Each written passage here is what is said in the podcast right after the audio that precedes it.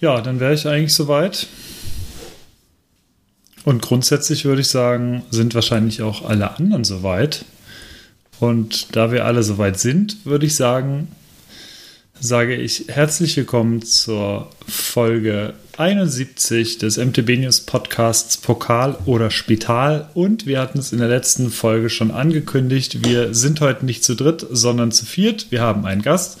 Wer das sein wird, erfahrt ihr gleich. Und damit Markus jetzt noch genug Zeit hat, den Button zu suchen, mit dem er immer mit unserer Musik einspielt, würde ich sagen, Musik bitte, Markus. Gekaufte Redakteure, unerfahrene Tester. Und jetzt sprechen sie auch noch. Der MTB-News-Podcast mit Markus, Hannes und Moritz. Heute war ich super vorbereitet und habe die ganze Zeit mit der Maus schon auf den Button gehangen. Aber nächstes Mal werde ich es wahrscheinlich wieder verreißen, oder? Ja, wahrscheinlich. Genau, ja. Also, wir schauen mal in die Runde, wer alles da ist, beziehungsweise hören in die Runde rein. Markus habe ich schon gehört, den begrüßen wahrscheinlich im wunderschönen Brandenburg. Naja, wie immer. ICE fahren ist ja zurzeit nicht, deswegen. Mhm. Ja. Und Moritz, da weiß ich ehrlich gesagt gar nicht, ob Mainz oder Bad Kreuznach. Ich sitze gerade in Mainz in meinem Esszimmer. Ja. Sehr gut. Ja, und dann haben wir, wie angekündigt, einen Gast. Und dieser Gast heißt Wolf vom Walde. Hallo, Wolf. Hallo. Und Wolf ist gar nicht, also eigentlich in Luftlinie, keine Ahnung, 6-7 Kilometer, 10 Kilometer vielleicht. Ja, wird schon sein. Ja, wahrscheinlich.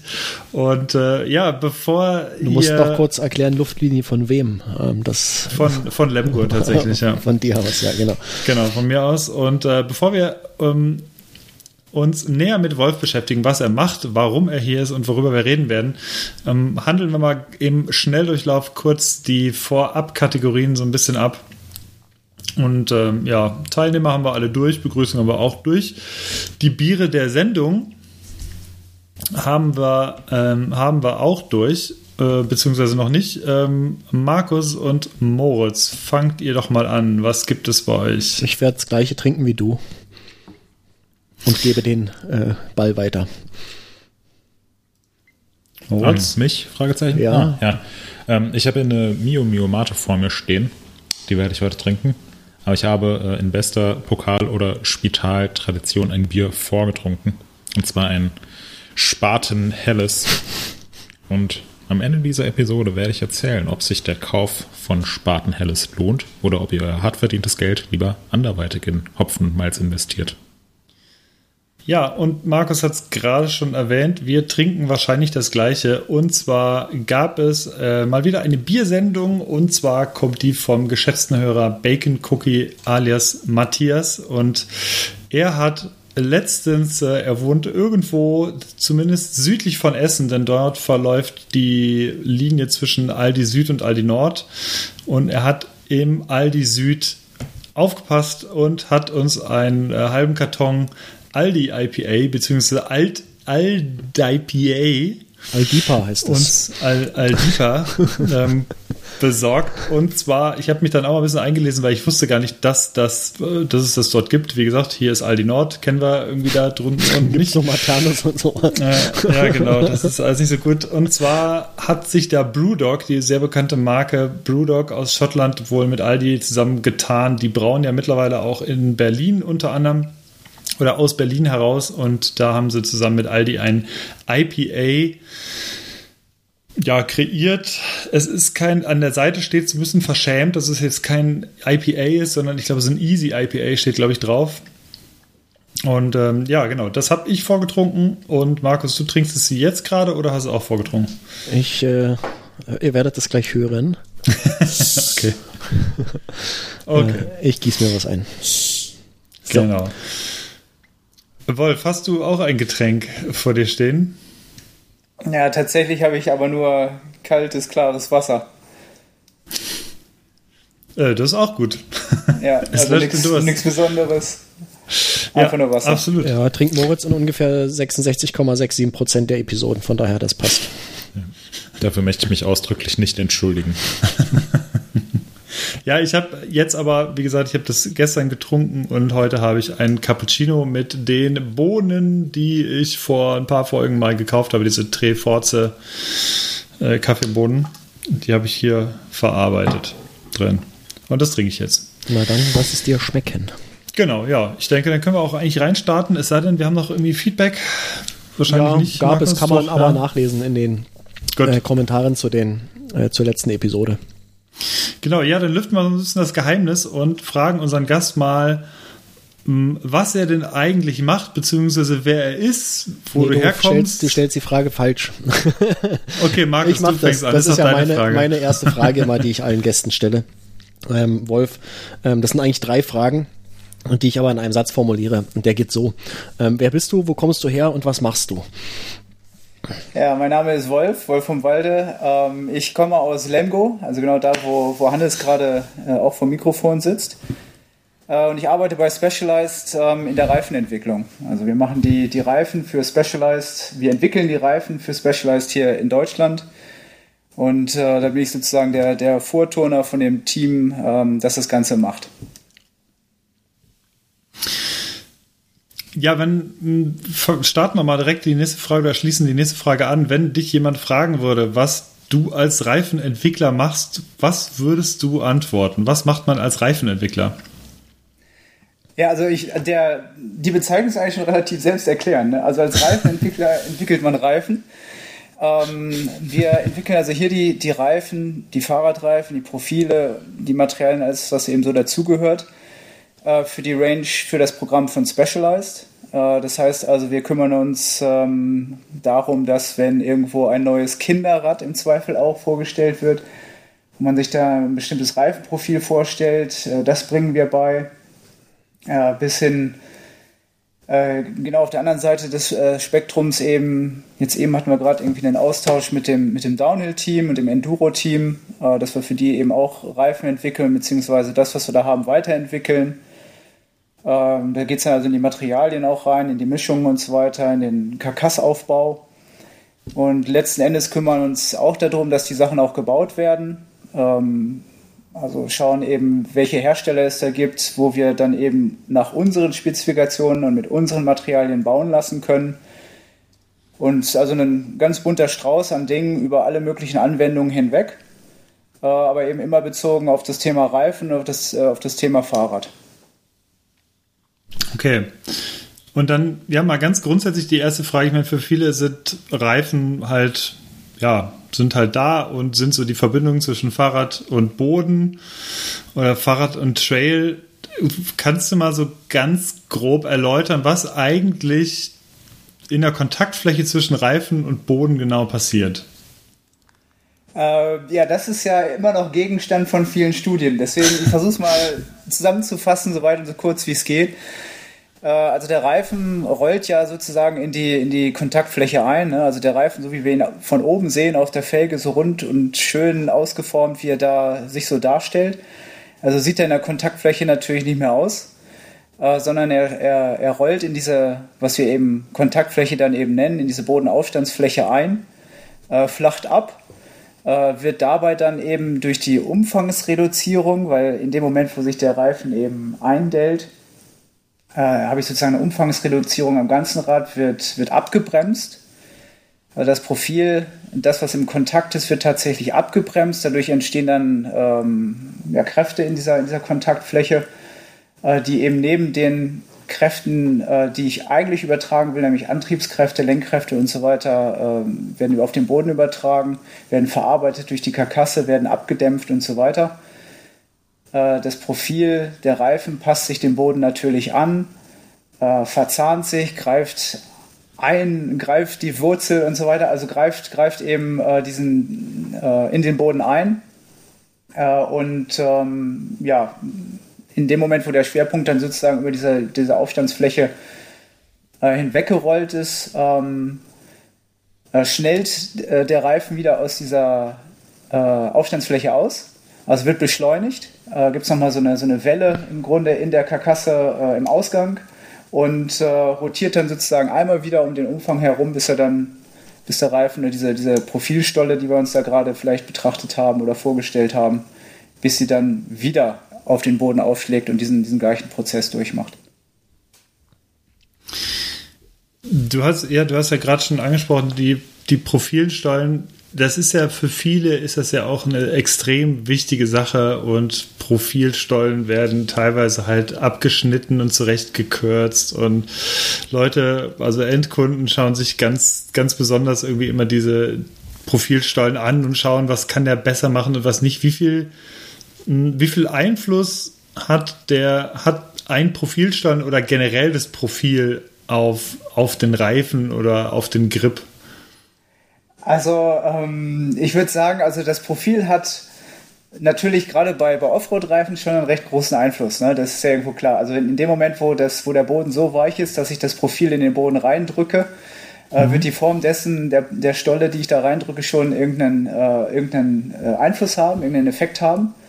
Aber so diese Detailversessenheit teilweise oder auch dieses Rumgeschnibbel an Stollen hat nicht so den großen Einfluss, wie man vielleicht meint. Also es ist eher dann so, dass wenn man mal so durch so einen Reifen durchschneiden würde und man würde sich diesen Reifen jetzt als Querschnitt vorstellen, dann hat tatsächlich mehr Einfluss, wie groß dieses Profilvolumen des Profillaufstreifens tatsächlich ist, also wie tief das Profil ist und wie dann dieses Material dann wiederum betrachtet auf den Umfang verteilt ist. Also wie die Materialverteilung sozusagen über ein Profil ausgeformt wird, um dann eben eine gute Abstützung hinzubekommen, um genug Raum zwischen diesen Stollen, zwischen diesen Blöcken zu lassen, damit ich überhaupt einsinken kann und so weiter. Also es geht eigentlich mehr um die Verteilung, um das Volumen der Blöcke an sich, wie groß sie sind, und um die Verteilung, als vielmehr jetzt um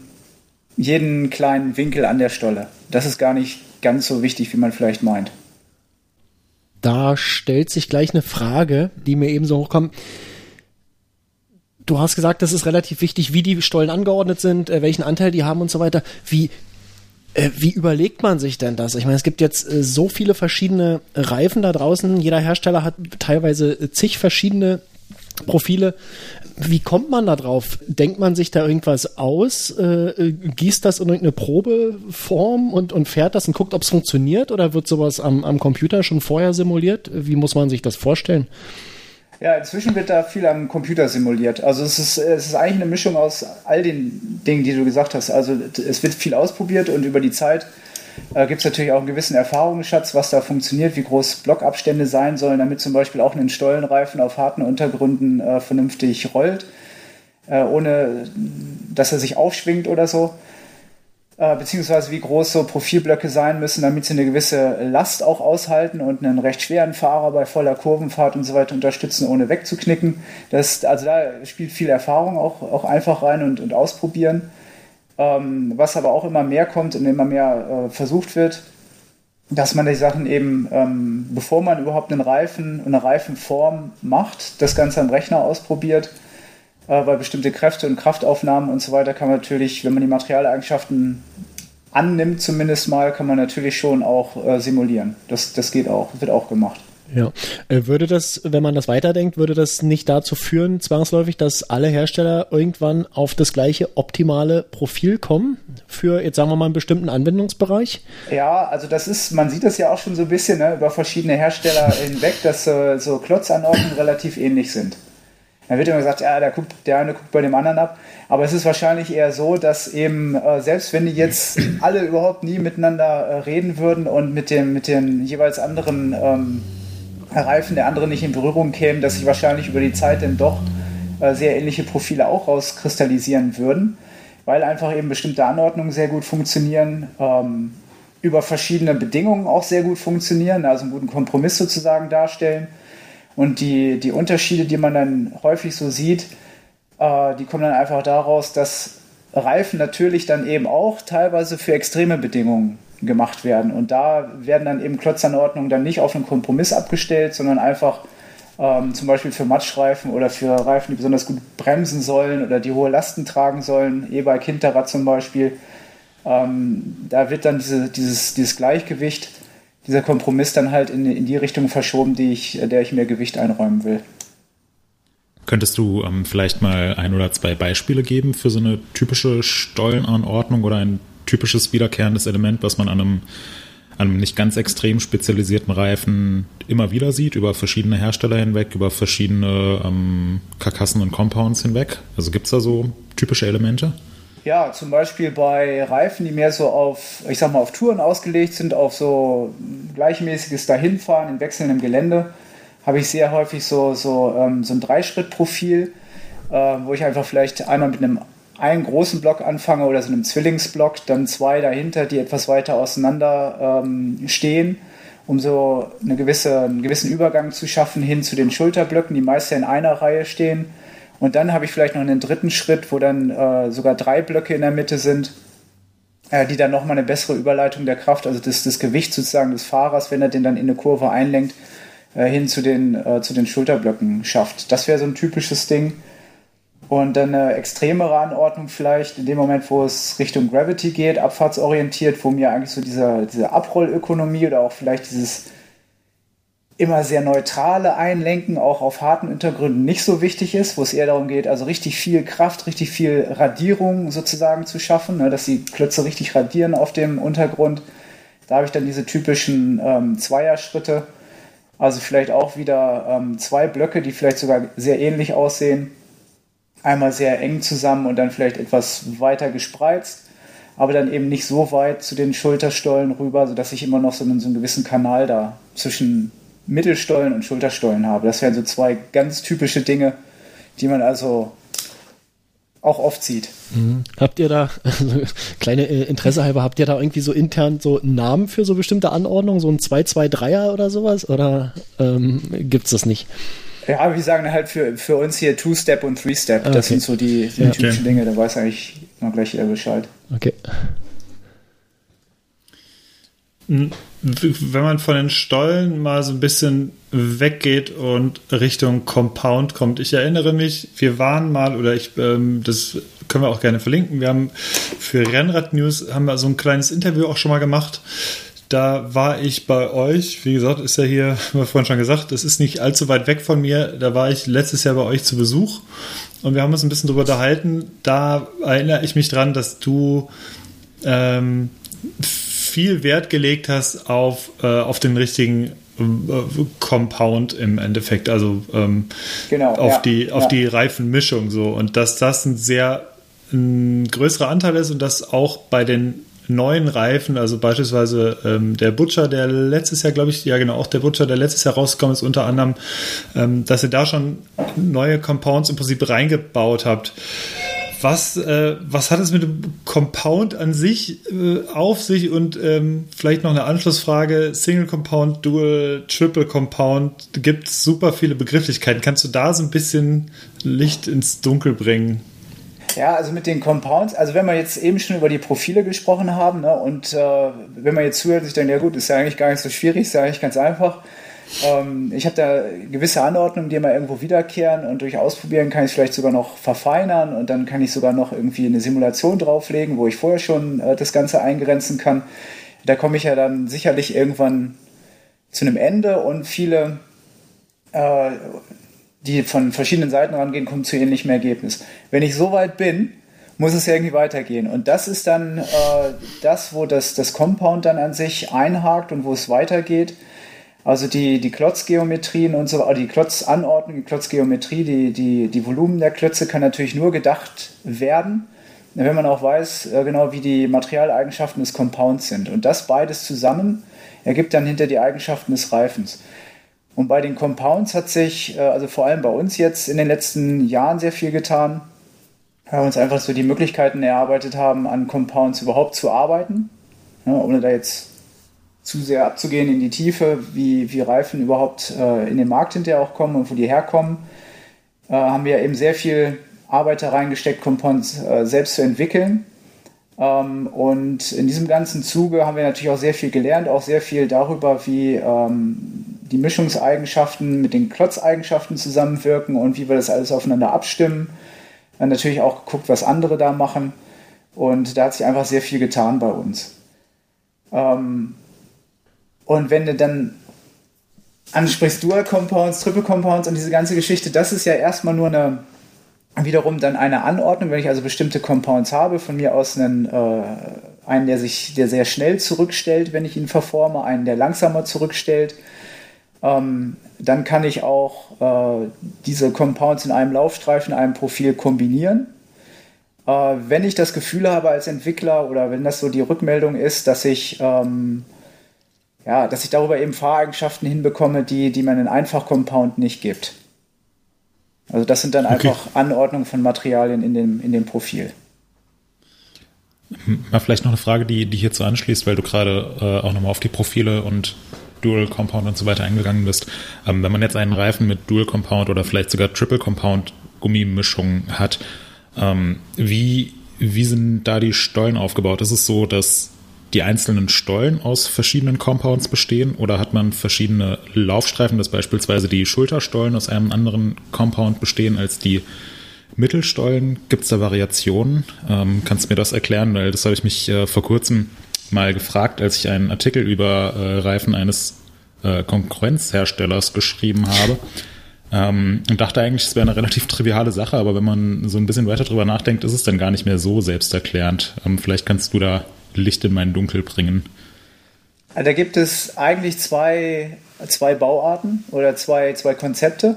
Das eine ist das sogenannte Cap-and-Base oder Sandwich-Konzept. Da hast du einfach Mischungen, die übereinander liegen. Also die werden sozusagen übereinander gestapelt. Und wenn du jetzt wieder den Reifenquerschnitt oder das Profil als Querschnitt betrachten würdest und du würdest so eine Stolle durchschneiden, dann würde die aussehen wie so ein Schichtkuchen. Ne? Also hast du halt einfach, oder Lasagne oder was, hast du halt verschiedene Schichten dieser Mischung dann in der Stolle. Also beim Dual Compound wäre das jetzt in dem Fall so das Typische, hast du eine etwas stabilere, festere Mischung unten drunter. Und auf die wird dann sozusagen obendrauf eine nachgiebigere Mischung draufgesetzt. Also das wird dann als Beispiel gemacht, dass du eben oben über diese nachgiebigere Mischung eine gute Bodenanpassung hinbekommst. Also die Stolle formt sich dem Boden, schmiegt sich dem schön an, ohne aber, dass die Stolle insgesamt dann zu nachgiebig wird. Was sie werden würde, wäre die Stolle dann eben insgesamt aus diesem einen nachgiebigeren Material. Also da werden die Gummimischungen nacheinander quasi reingekippt in diese Form und dann wahrscheinlich über Zentrifugalkraft nach außen in die Löcher reingedrückt, wo dann die Stollen später sind. Und, das funktioniert etwas anders. Aber können wir vielleicht gleich noch zu kommen, du warst noch gar nicht fertig, genau. Entschuldigung. Genau. Aber das andere, also einmal kann ich es übereinander lagern sozusagen, die Mischung, das andere ist eben nebeneinander. Dann habe ich diese Segmentweise. Eine Segmentbauweise, da habe ich zum Beispiel bei unserem, Eliminator, bei den Trailreifen haben wir das so gemacht, gerade auch mit Auge auf E-Bike und so weiter, dass ich eben in der Mitte dann eine Mischung habe, die eine höhere Rückstellkraft hat, die also einen geringeren Rollwiderstand hat, und außen habe ich eine Mischung mit einem geringeren Rückstellmoment, das heißt, sie schmiegt sich etwas besser an und verzeiht mehr und so weiter, baut einfach mehr Grip auf. Ja, also die beiden Konzepte gibt es da. Und je nachdem, was ich auch für Mischungen habe, das denke ich ist bei dieser ganzen Diskussion häufig so, dass das Missverständnis. Also ich kann auch 5 schlechte Mischungen miteinander kombinieren, habe ich immer noch keinen guten Reifen. Ne? Also die Mischungseigenschaften an sich sind eigentlich das, worum es geht. Und idealerweise ist ein Reifen immer aus einer Mischung, der einfach alle positiven Eigenschaften miteinander verbindet. Das ist nicht immer möglich. Und da ist dann eben so eine Mehrfach-Compound, so ein Mehrfach-Compound-Aufbau, ist dann einfach eine Lösung, indem ich mehrere auf bestimmte Ziele hin entwickelte Mischungen miteinander kombiniere. Aber der Königsweg ist nach wie vor zu versuchen, in einer Mischung alles hinzubekommen. Das wäre eigentlich so das Ziel. Was ist das Schwierige dabei? Also ist es einfach eine Kostensache oder ist es auch technisch gar nicht möglich? Ich könnte mir vorstellen, du willst wahrscheinlich eine harte Mischung haben, dass es gut hält und gut rollt, brauchst aber auch eine weiche, dass du einen guten Grip hast, und das geht, glaube ich, nicht in einem. Und ich schätze mal, das ist das Problem, oder? So, jetzt sind wir voll drin, weil das ist nämlich auch genau das Thema, mit dem wir uns hier viel beschäftigen. Das wird immer möglicher, sagen wir mal so. Aha. Und dazu muss man einfach auch nochmal vielleicht einen Schritt zurückgehen und sich überlegen, also vorhin die Frage nach dem, was passiert im Reifen in der Aufstandsfläche, ist genau die richtige.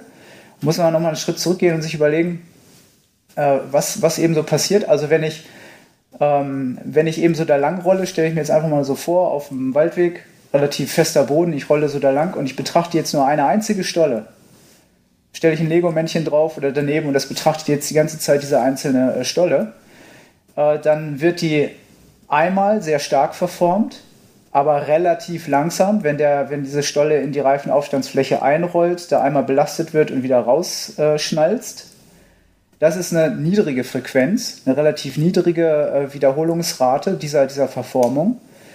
Und diese Verformung ist für den Rollwiderstand zuständig. Wenn ich jetzt immer noch mein Lego-Männchen hier im Kopf habe und rolle über eine Wurzel, die jetzt auch vielleicht sogar noch nass ist, und die Stolle wird verformt, muss jetzt irgendwie auf dieser Wurzel versuchen, einen Grip zu finden, dann muss auch das Lego-Männchen jetzt die Lupe rausholen und gucken, was passiert jetzt ganz genau an der Fläche, wo sich diese beiden Oberflächen von der Stolle und der Wurzel treffen. Und da habe ich tatsächlich Frequenzen und Stöße sozusagen in einem viel höheren Bereich, also eine sehr viel höhere Frequenz der Anregung. Und dort wird Grip aufgebaut. Also muss ich, wenn ich meine Mischung entwickle, es versuchen, dass sie in dem niedrigen Frequenzbereich, der für den Rollwiderstand wichtig ist, eine hohe Rückstellkraft und einen möglichst geringen Energieverlust hinbekomme. Und in diesem hohen Frequenzbereich, der für den Grip zuständig ist, möchte ich einen möglichst hohen Verlustfaktor haben, damit die Mischung dann in dem Moment möglichst lange auf diesem mikroskopischen Level mit dem Untergrund in Verbindung bleibt, um eben Grip aufbauen zu können.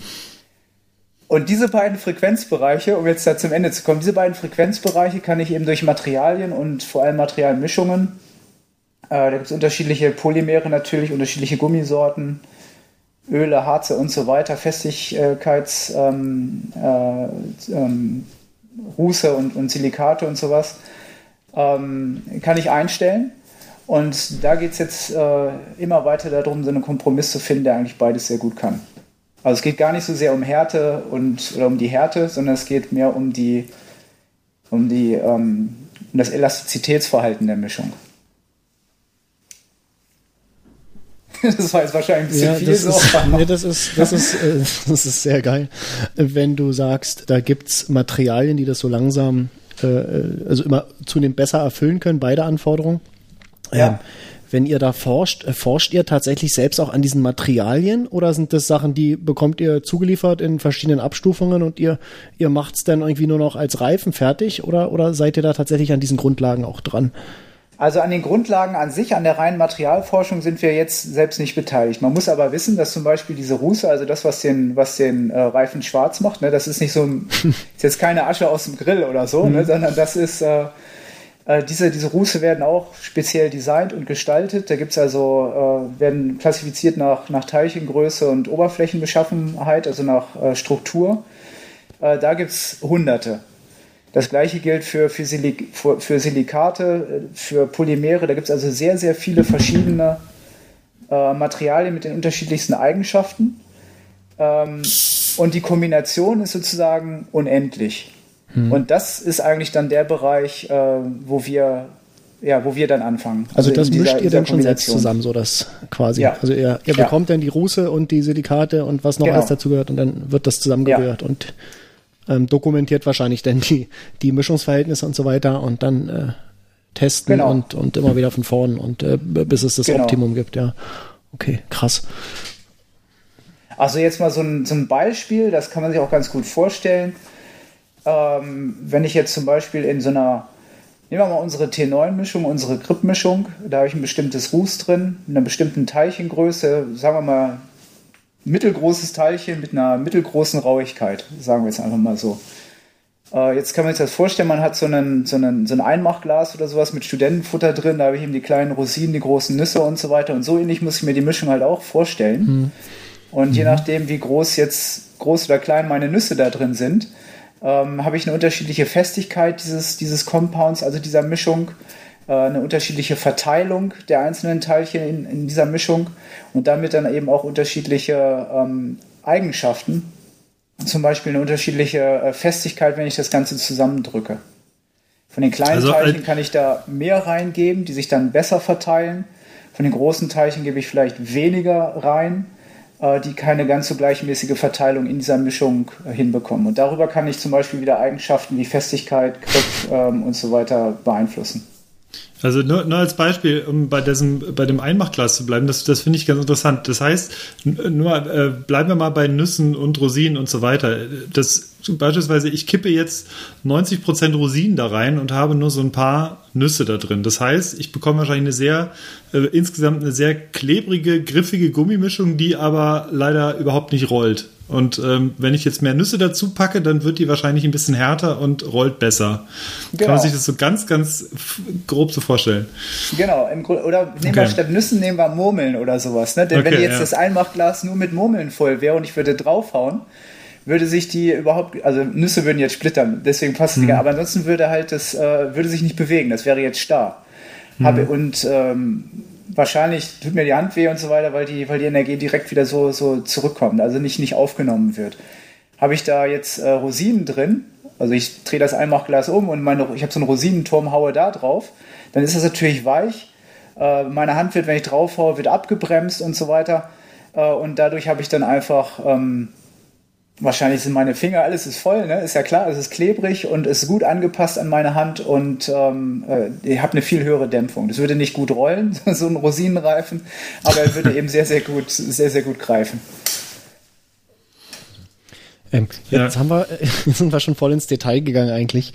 Was ich vielleicht vorher nochmal grundsätzlicher geklärt haben würde, ist, wie so ein Reifen, also wir kaufen den, sehen den, okay, der ist irgendwie rund, ist Kevlar oder früher war irgendwie noch Draht an den Seiten, was das Ding auf der Felge hält, hat ein Profil und ist in der Mitte ein bisschen dicker als an den Seitenwänden.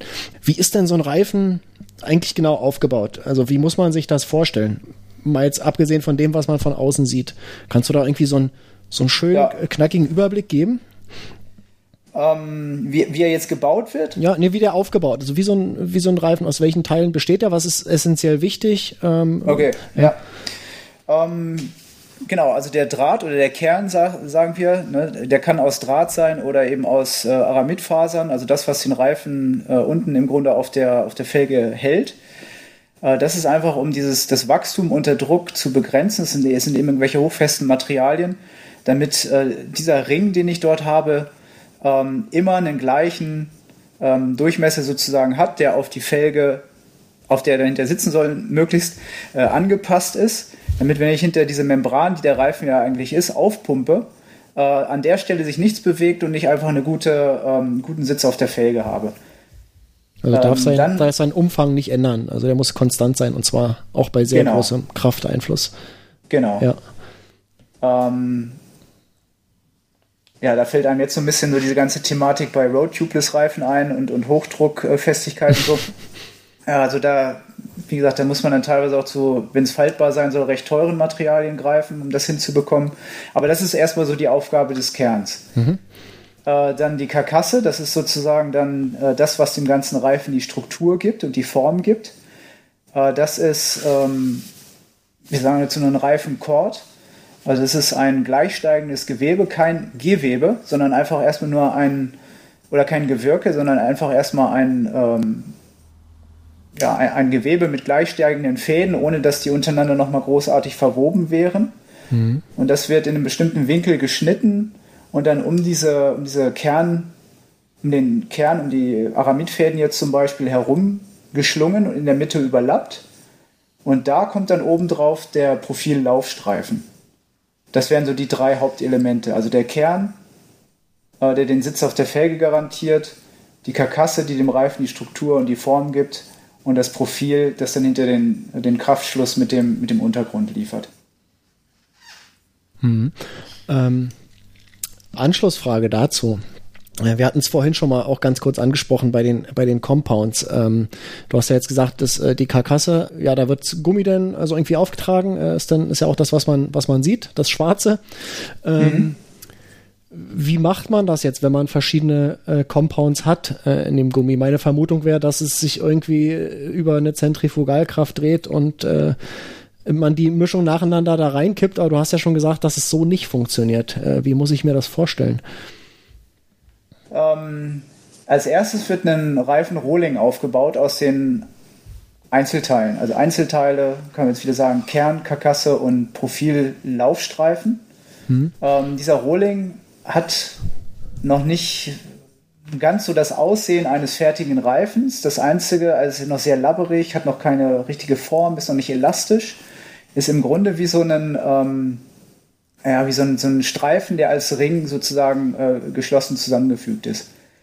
Und der Laufstreifen obendrauf, also die Mischung obendrauf, hat noch überhaupt kein Profil. Mhm.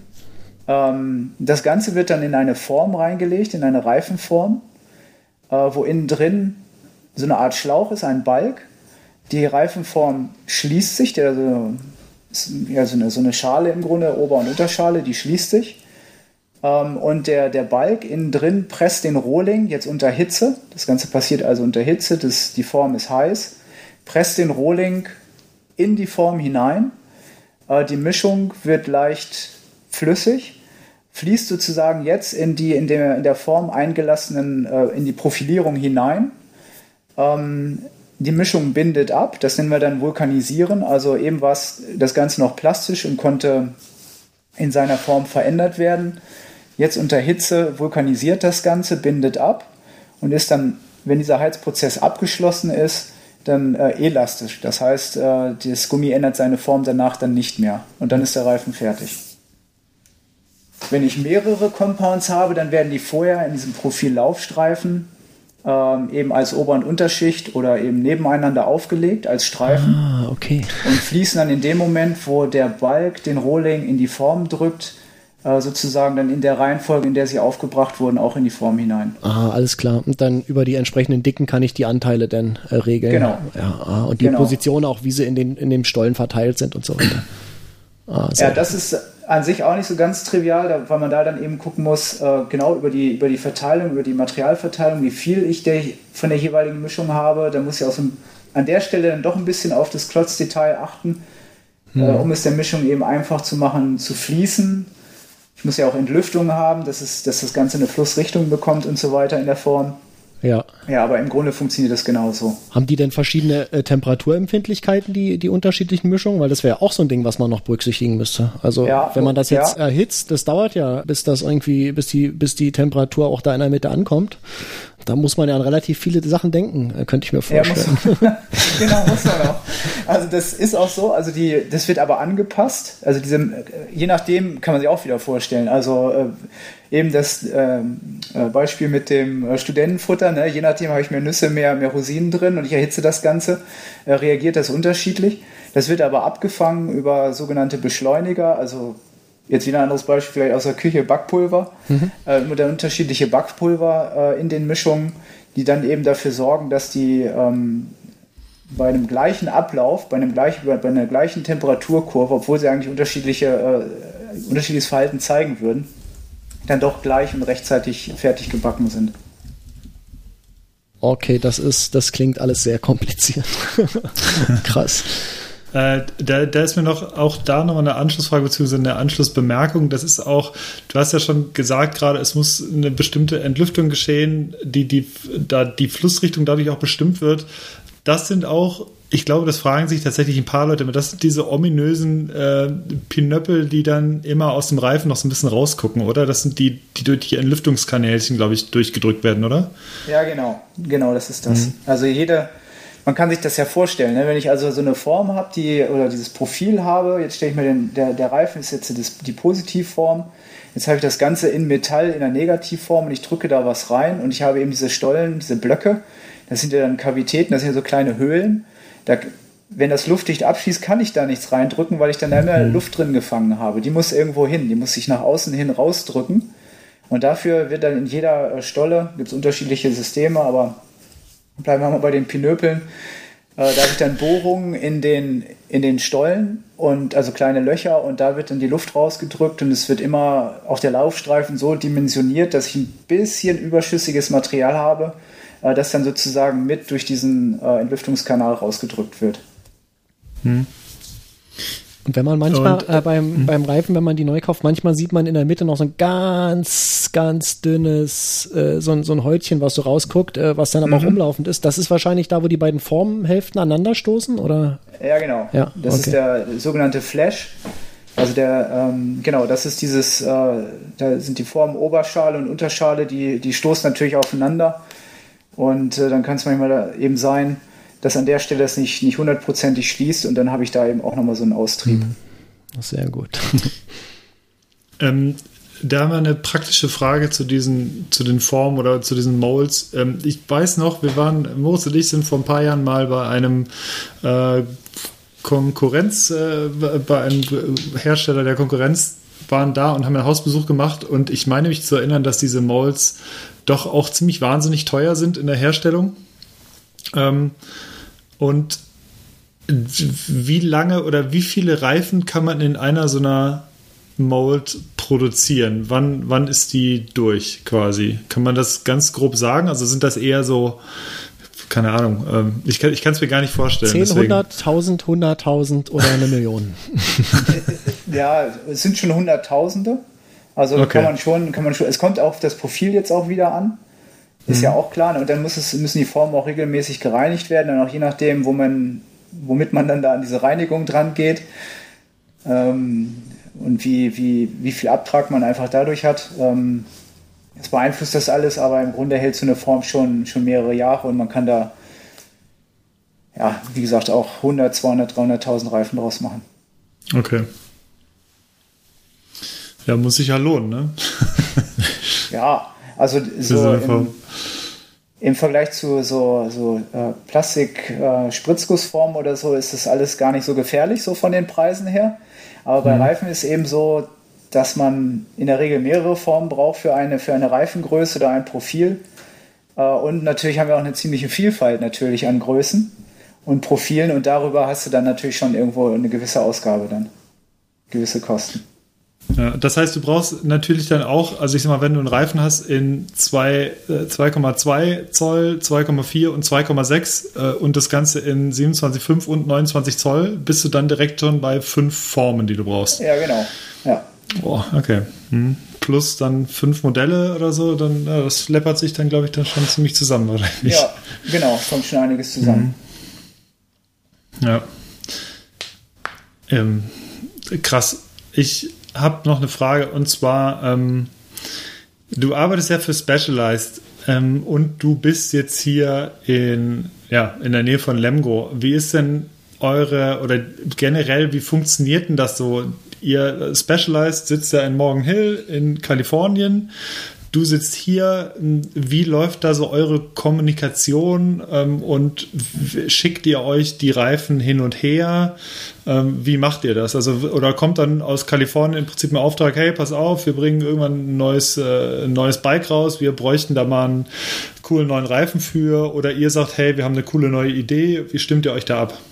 Ja, im Grunde genau so, wie du es gerade gesagt hast, also es ist recht pragmatisch. Es kann eben sein, also natürlich wissen wir, welche Reifen in der Zukunft, welche Fahrräder in der Zukunft so rauskommen. Dann hat man schon mal Gespräche, ob man da was Neues für machen will, wie sich das Fahrrad ändert, wie sich irgendwie der Riding-Style ändert und so weiter. Und dann werden ja nicht nur Reifen, sondern auch andere Komponenten darauf abgestimmt oder der jeweilige Produktmanager hat dann einen Wunsch einer Abstimmung. Und dann spricht man, ob das alles so Sinn macht, was er sich da vorstellt, was wir uns vorstellen. Gibt es halt so gibt es muntere Diskussionen zu dem Thema. Allerdings ist es unser Anspruch schon auch immer so, wir wollen nicht erst warten, bis irgendein Fahrrad rauskommt, sondern den Reifen sollte eigentlich jedes Fahrrad erstmal besser machen. Und von daher gucken wir uns natürlich die Fahrtrends und so weiter, die Benutzung und sowas auch alles eigenständig und selber an. Also wir vom Reifenteam. Ganz großer Einflussfaktor sind unsere Rennteams natürlich. Aber eben auch Tester, mit denen wir zusammenarbeiten, die jetzt keinen Profi-Hintergrund oder sowas haben, also sehr, sehr breit aufgestellt sind. Oder die Gruppe, aus der wir da Anregungen ziehen, ist sehr breit aufgestellt. Und so kann das eben, so eine Anregung für neue Reifen kann aus allen möglichen Richtungen kommen.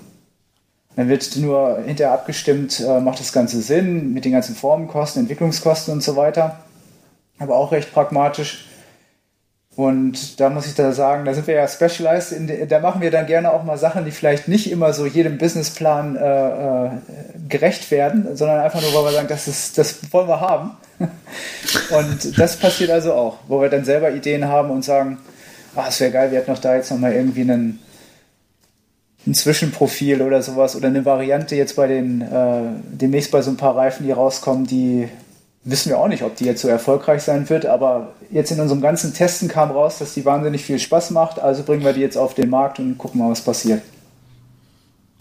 Gibt's da ein Beispiel aus der Vergangenheit, was du nennen kannst, was so ein typisches Ding war, wo ihr gesagt habt, ey, wir wollen das machen und dann ist es ein guter Reifen geworden? Also im Rennradbereich fällt mir da sofort der Turbo Cotton ein. Der ist wirklich ja auch für uns ein recht populärer Reifen mit der honigfarbenen Seitenwand. Aber entstanden ist das tatsächlich aus einem Projekt fürs Rennteam. Einfach eine Kombination sehr vieler guter Materialien, für die wir als Specialized jetzt gar nicht so unbedingt gestanden haben zu der Zeit, wo wir gesagt haben, also die Kombination, die gibt es so gar nicht und das wäre total geil, sowas zu haben. Und dann haben wir das gemacht und kamen beim Profiteam erstmal sehr gut an und dann hinterher auch im Markt genauso. Aber da war kein Businessplan oder irgendwie sowas. Also sowas war da nicht dahinter. Noch eine Anschlussfrage zu, wo du es gerade gesagt hast mit Teamfahrern. Es kam bei den Profis gut an. Egal, oder konzentrieren wir uns da jetzt vielleicht mehr auf den Mountainbike-Bereich. Wie arbeitet ihr mit Teamfahrern generell so zusammen? Wie laufen da solche Feedbackrunden ab? Das heißt, ihr habt ja diverse Fahrer und Fahrerinnen im Gravity-Bereich, die bekommen dann von euch Reifen. Also das heißt, kriegen die dann schon sehr früh Prototypen? Fahren die auch schon im Rennbereich? Oder wie ist da so grob der Ablauf, wenn ihr einen neuen Reifen habt? Ja, also am besten ist es natürlich, wenn wir... Also Teamfahrer wechseln ja auch immer, das ist so die ganze Krux bei der Geschichte und die haben natürlich auch eine Rennsaison, also ihren eigentlichen Job, nämlich das Rennen fahren. Und in der Zeit sind die jetzt so für Abenteuer, sage ich jetzt mal so, oder Dinge auszuprobieren, eher nicht so zu haben. Da konzentrieren die sich eben aufs Rennen fahren. Aber wie es grob abläuft, ist eigentlich, dass wir an die Teams rangehen mit Ideen, in der Hauptsache in der Off-Season, also ab Herbst, über den Winter, vielleicht in der Rennsaison schon mal vor Ort sind und Ideen sammeln oder einfach das Gespräch einfach haben, dass man sich auch kennt, ne? Dass man auch einfach weiß, irgendwie was so die Präferenzen sind. Das ist ja auch bei den Spitzenfahrern, da gibt es ja auch alles, dass man das also schon mal so ein bisschen einordnen kann und dann hat man im Hinterkopf, was man selber weiß, was im Markt so ganz gut funktioniert und so weiter. Und dann bringt man das irgendwo zusammen und kommt dann im Herbst üblicherweise mit Prototypen zurück, die Fahrer dann in der Off-Season ausprobieren. Und wenn das dann funktioniert, dann wird die nächste Saison halt damit gefahren. Häufig ist es sogar so, also bei Mountainbike-Reifen erst recht, weil eben da dieser ganze Einfluss des Profils und auch Felgen und so weiter in den letzten Jahren hat sich da viel getan und sehr groß ist, fahren die sogar... manche Dinge sogar eine komplette Saison, bevor wir sie dann überhaupt in den Markt reinbringen. Ja, das ist also im Rennzyklus okay, dann sozusagen einmal richtig durchgetestet ist. Weil ihr dann wisst, wenn das Ding jetzt eine komplette World Cup-Saison oder EWS-Saison oder wie auch immer hält, dann sollte da auch der Autonormalverbraucher quasi gut mit klarkommen und es sollte nichts passieren und ihr habt so Sachen ausgemerzt quasi. Ja, genau. Ja, Das ist zum Beispiel, wo wir eben bei Mischungen waren, vielleicht haben wir drei verschiedene Mischungen eine ist irgendwie klar, die ist gesetzt, die braucht man vielleicht, weil für den Eliminator, ne, für den ersten Tag, das muss einfach super gut rollen. Die brauche ich natürlich meistens auch hinterher für den Normalkunden. Viele gerade hier bei uns in Europa fahren zum Trail hin, also gerade so die Cross-Country-Fraktion natürlich auch viel auf harten Untergründen unterwegs. Ich brauche vielleicht aber auch irgendwie was Griffigeres, habe da verschiedene Optionen und dann probiere ich über eine Saison aus, was sich bei den Rennen in unterschiedlichen Konditionen einfach bewährt.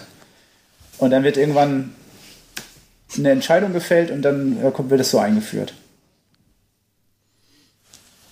Beispiel wäre jetzt zum Beispiel auch an den Butchern, die jetzt draußen sind, die also wir letztes Jahr im Herbst auch mit der T9-Mischung vorgestellt haben, wenn man den vergleicht zu den, die auch dieses neue Label haben und so weiter, ne? Die also, wenn man die vergleicht mit den älteren Reifen, dann sieht man zum Beispiel, dass die Schulterstollen anders aussehen und dass auch in dieses eine Mittelstollenpärchen etwas auseinandergerückt ist. Das sind so Dinge, die wir vorher schon im Enduro-Bereich ausprobiert hatten, die es noch nicht zu kaufen gab und die dann jetzt aber irgendwann in die Serie gegangen sind. Du hast eben schon das Thema Felgen ganz kurz angesprochen. Jetzt ist es ja bei euch bei Specialized so, dass ihr einer der wenigen Hersteller seid, die sowohl Reifen als auch Felgen herstellen. Kannst du vielleicht unseren Zuhörern erklären, wie sehr Felgen die Reifen beeinflussen, wie sehr Reifen die Felgen beeinflussen, also wie sehr ist da die Entwicklung aufeinander abgestimmt? Im Bereich der Felgen hat sich ja jetzt in den letzten Jahren auch einiges getan, gerade im Mountainbike-Bereich. Selbst im Cross-Country geht der Trend deutlich hin zu breiteren Felgen. Wie sehr beeinflusst dich das als Reifenentwickler? Stark. Natürlich stark beeinflusst einen das. Also vor allem ist gut jetzt bei uns, bei Specialized, die Nähe einfach, die wir haben und auch die Offenheit, mit der wir auch über zukünftige Entwicklungen einfach sprechen können. Also wir müssen nicht erst warten, bis irgendwas rauskommt und dann haben wir es in der Hand, sondern Prototypen von Felgen bzw. von Reifen werden früh ausgetauscht. Und Beeinflussung ist dann natürlich zum Beispiel bei der Felgenbreite jetzt.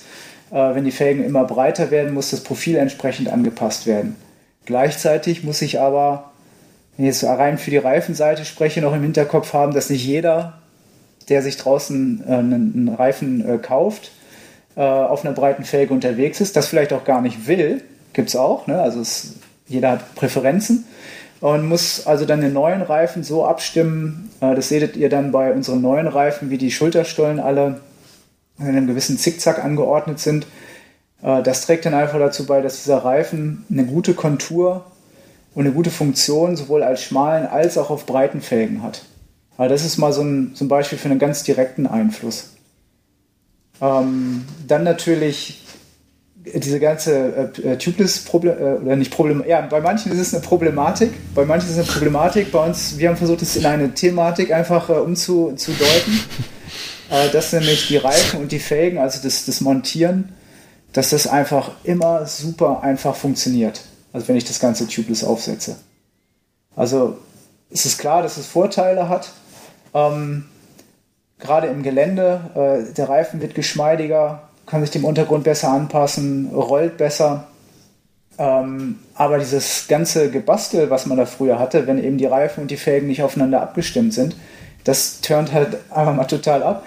Und deswegen haben wir da einfach sichergestellt, dass sowohl die Felgenkontur bei uns, die Form unten, wenn man sich das anguckt, unten am Kern, am Reifenfuß, dass das alles genau zusammenpasst und jeder Reifen dann eben auch mindestens mal mit der Standpumpe aufzupumpen ist. Auch wenn er neu ist aus der Verpackung heraus. Das ist auch ein ziemlich aufwendiges Thema gewesen, aber das zahlt sich auch aus, weil es jetzt einfach gut funktioniert.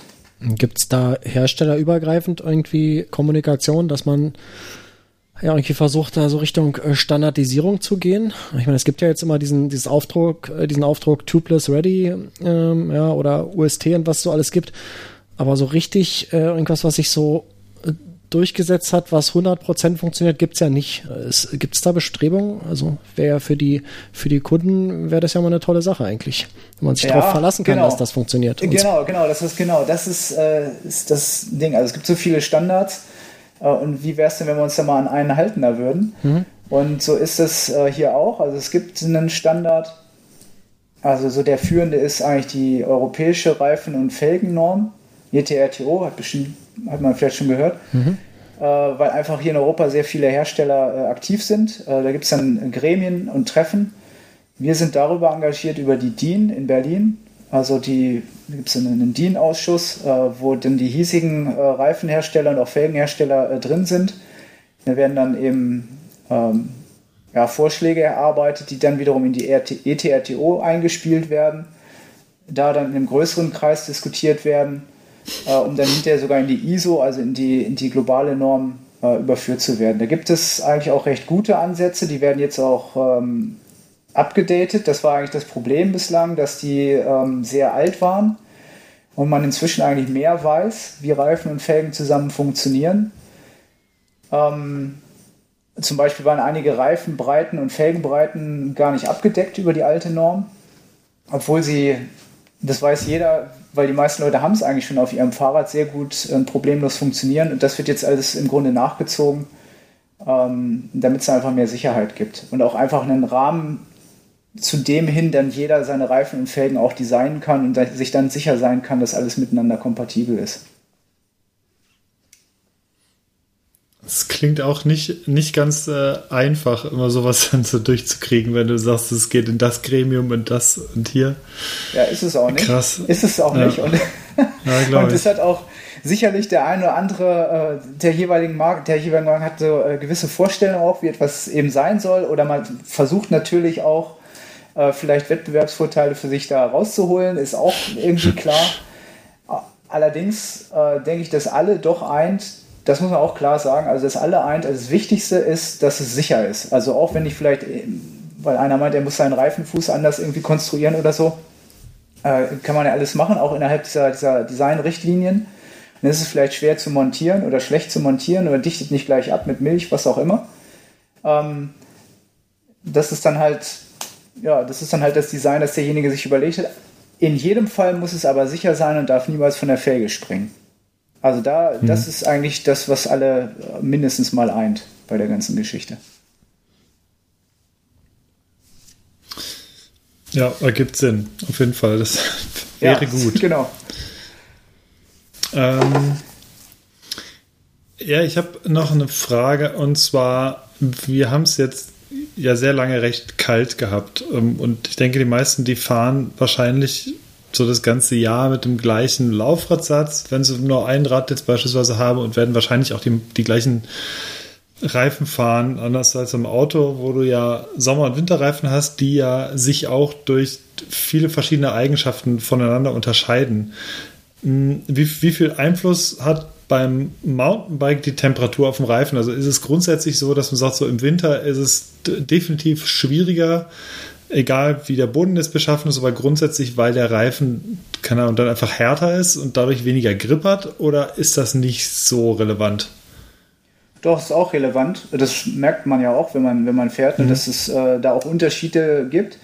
Da sind wir dann auch schon gleich wieder voll in den Materialien und was unterschiedliche Hersteller da eben benutzen. Manche dieser Materialien sind anfälliger für Temperaturschwankungen, andere funktionieren haben einen sehr spitzen Temperaturbereich, in dem sie nur gut funktionieren, andere haben eben einen breiteren Bereich, dafür ist vielleicht dann der Absolutwert nicht so hoch und so weiter. Das ist also eine Abstimmungssache. Im Unterschied zu Pkw oder Truckreifen oder sowas habe ich natürlich beim Fahrrad diesen Einfluss der Aufwärmung nicht so sehr. Ne? Also ein Fahrradreifen wärmt sich eigentlich im Gebrauch fast nicht auf. Also es sind 1-2 Grad oder sowas, wenn wir das hier bei uns auf dem Prüfstand messen, die sich der Reifen einfach nur durchs Laufen lassen, durchs Abrollen erwärmt. Das ist natürlich bei schweren Fahrzeugen ganz anders. Die werden auf jeden Fall wärmer. Insofern müssen Fahrradreifen grundsätzlich erstmal ihr Leistungsmaximum oder ihren optimalen Leistungsbereich entfalten bei niedrigeren Temperaturen, als das bei Pkw-Reifen zum Beispiel der Fall ist.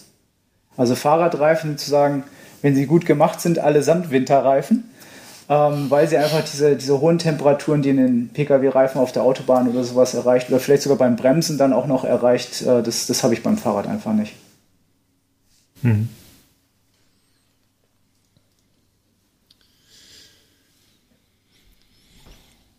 So will keiner mehr. Ja. Doch. Pass auf, ich habe gesehen, du hast mindestens noch eine Frage, Moritz. Nee, aber Markus, du hast gerade schon angesetzt. Ja, ja. Ich habe mir gerade eine Frage markiert. Die ist auch einfach nur mit einem Wort zu beantworten. Was ist wichtiger? Die Reifenmischung oder die Stollenanordnung bzw. Größe? Reifenmischung. Okay. Also, ja. Nur, du hast ja gesagt, ein Wort. Ja, ne? Ja. Ist, also Reifenmischung. Völlig okay. Gut, dann schließe ich mich noch mit einer Frage an. Und zwar sind wir jetzt schon ziemlich tief in die Materie eingestiegen, haben uns über alle möglichen Sachen unterhalten, die krass ins Detail gehen. Aber vielleicht für unsere Zuhörer, die sich einfach fragen, was können sie dafür tun, damit ihre Reifen besser auf dem Boden krippen, damit der Reifen besser den Konturen folgt und so weiter. Hast du vielleicht für unsere Zuhörer 3 ganz einfache, simple Tipps und Tricks zum Thema Reifen? Also Nummer 1 ist natürlich Reifendruck. Das ist so trivial, dass es irgendwie klingt, aber also jetzt gerade mit E-Bikes und so, da wo auch viele Leute neu reinkommen oder überhaupt auch Trailfahren wird immer populärer, auch vom Cross-Country vielleicht kommen viele rüber, dass man sich einfach ein bisschen Zeit nimmt und mit dem Reifendruck auf der Strecke, die man so in der Hauptsache fährt, einfach mal ein bisschen spielt, um da für sich bewusst rauszufinden, was am besten funktioniert.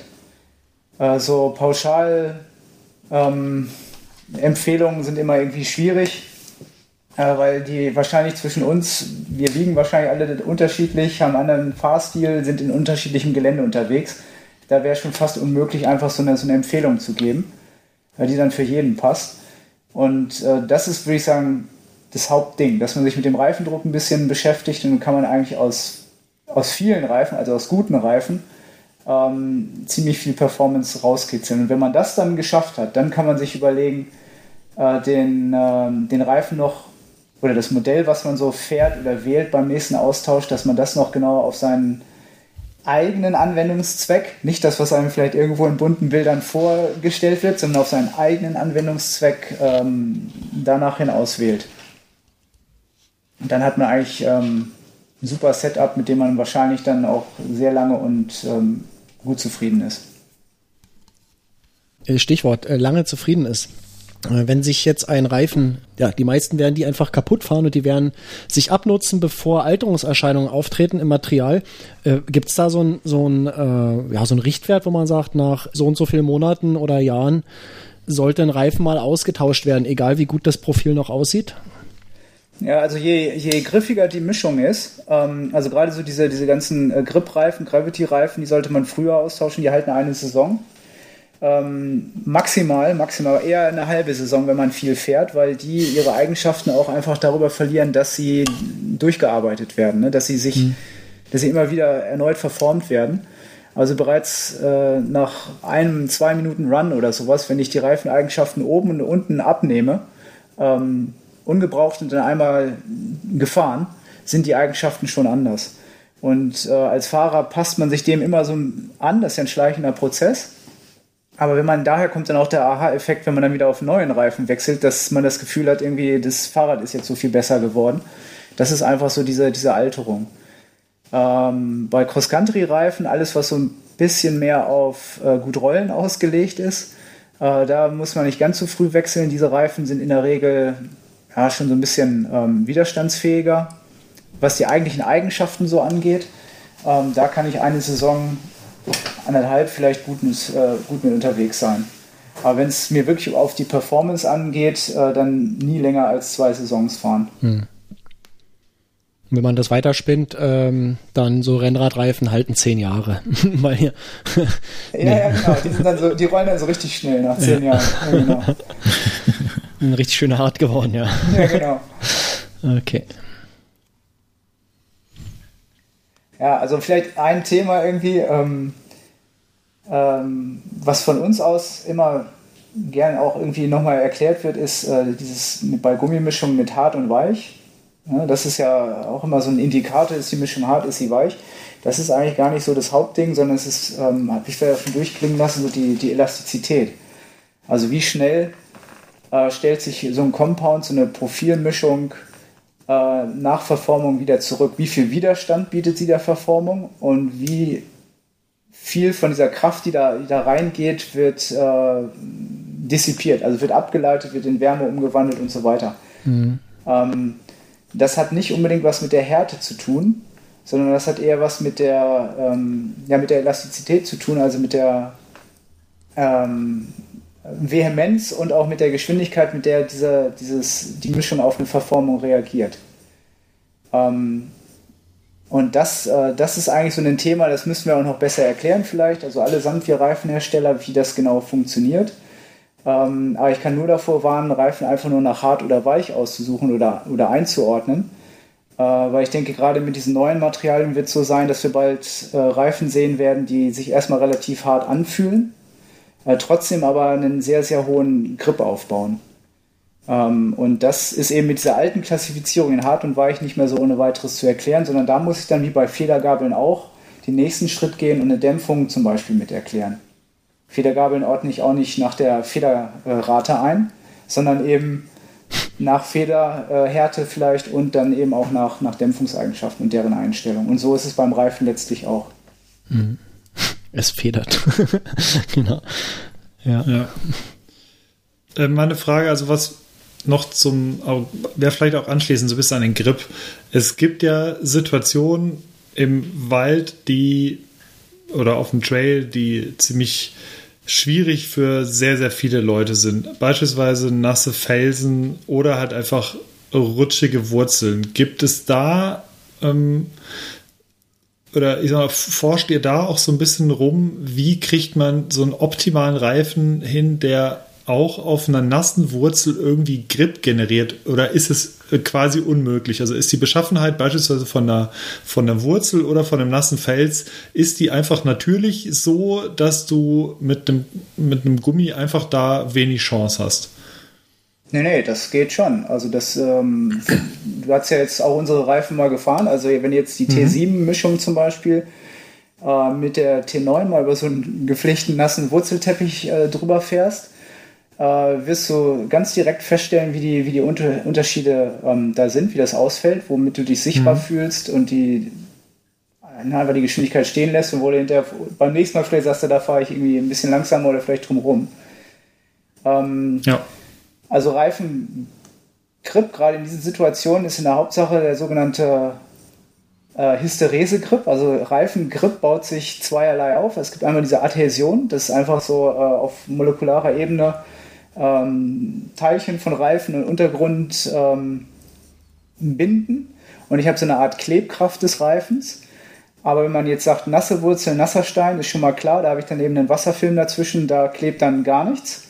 Und dann kommt der zweite Teil des Reifengrips zum Tragen, das ist dieser Hysterese-Grip, das ist eben praktisch dieses Dämpfungsverhalten des Compounds, der, wenn ich auf die Wurzel aufschlage, den Compound, die Stolle eindrückt, diese aber nicht sofort versucht, wieder zurückzuschnellen, sondern im Grunde verlangsamt, ganz langsam dann zurückdrückt. Und darüber habe ich so eine Spannung im Reifen aufgebaut, mit der sich der Reifen dann in dieser auch nassen Wurzel im Grunde verhaken und verklemmen kann. Okay. Und das sind eben, was ich eben vielleicht ein bisschen umständlich versucht habe zu erklären, das sind eben da geht es um die Rückstellkraft der Mischung und nicht so sehr um hart oder weich, sondern einfach nur, wie reagiert die Mischung in dem Moment, wo sie auf diese nasse Wurzel trifft, wie lange kann sie den Kontakt halten und wie stark kann sie diese Wurzel sozusagen umgreifen. Ne? Und wie stabil kann die Mischung diesen Formschluss sozusagen aufrechterhalten, ohne abzuprallen. Und das Ganze muss in Hundertstel Sekunden ja auch passieren, dann im besten Fall. Ja. Okay. Ja.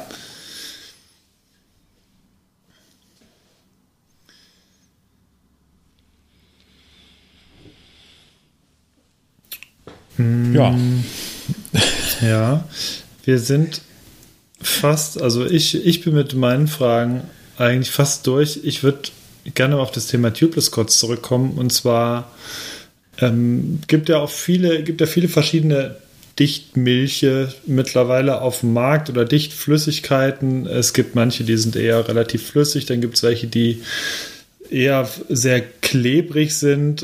Ihr habt ja auch eine. Manche haben Glitzerteilchen drin. manche haben Glitzerteilchen drin, genau.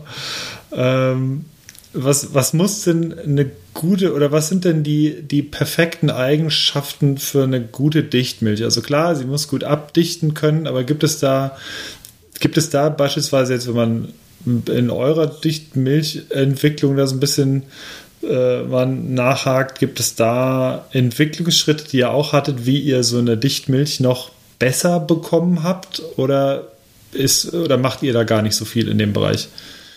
Wir haben eine Weile was gemacht, bis wir so den Kompromiss hatten, von dem wir meinen, das funktioniert jetzt sehr gut. Dann haben wir da erstmal aufgehört, bis dann neue Anforderungen kamen, jetzt vor allem aus dem Rennradbereich, wo eine Dichtmilch natürlich auch bei hohen Entweichungsdrücken, so muss man sagen, oder hoher Entweichungsgeschwindigkeit funktionieren muss. Rennreifen, also Mountainbike-Dichtmilch, ist eigentlich keine Mehrzahl, ne? Also Dichtmilch ist relativ erschlossen, sage ich mal, da funktioniert vieles recht gut. Klar, es sollte ein gewisser Anteil von Teilchen, also von Schwebeteilchen drin sein, die eine gewisse Rauigkeit aufweisen, dass sie sich verhaken können und dann eben in dem Moment, wo sie da auf dieses Loch dann da treffen, irgendwie sich gegenseitig blockieren und das Ganze abdichtet und dann die Milch sozusagen verdicken kann und abtrocknen kann, damit es da überhaupt erst zu diesem Stau kommen kann.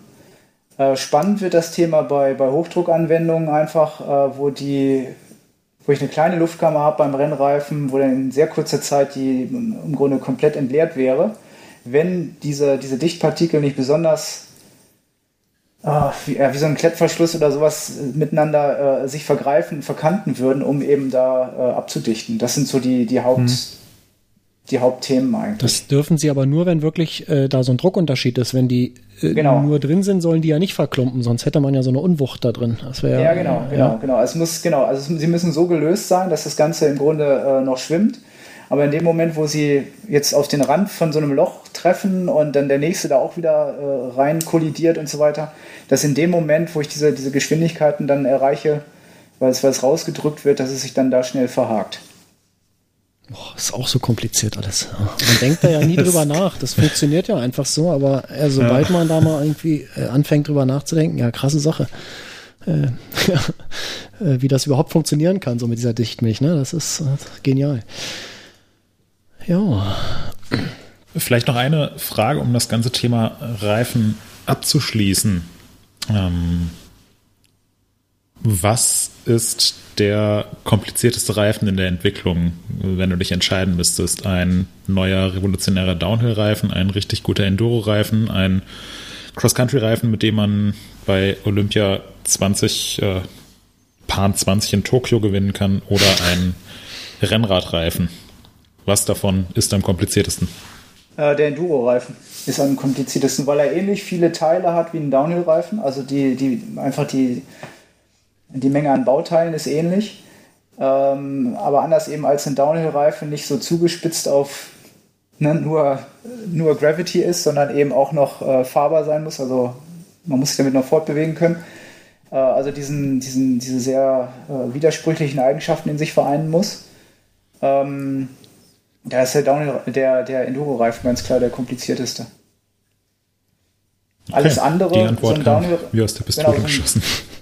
So ein Downhill-Reifen oder einen Rennreifen. Rennreifen sind auch nicht so ganz ohne, weil da muss alles sehr, sehr genau sein. Also alles ist kleiner, feiner und so weiter und weniger Möglichkeiten, Unterschiede rauszuarbeiten. Das ist auch nicht ganz einfach natürlich.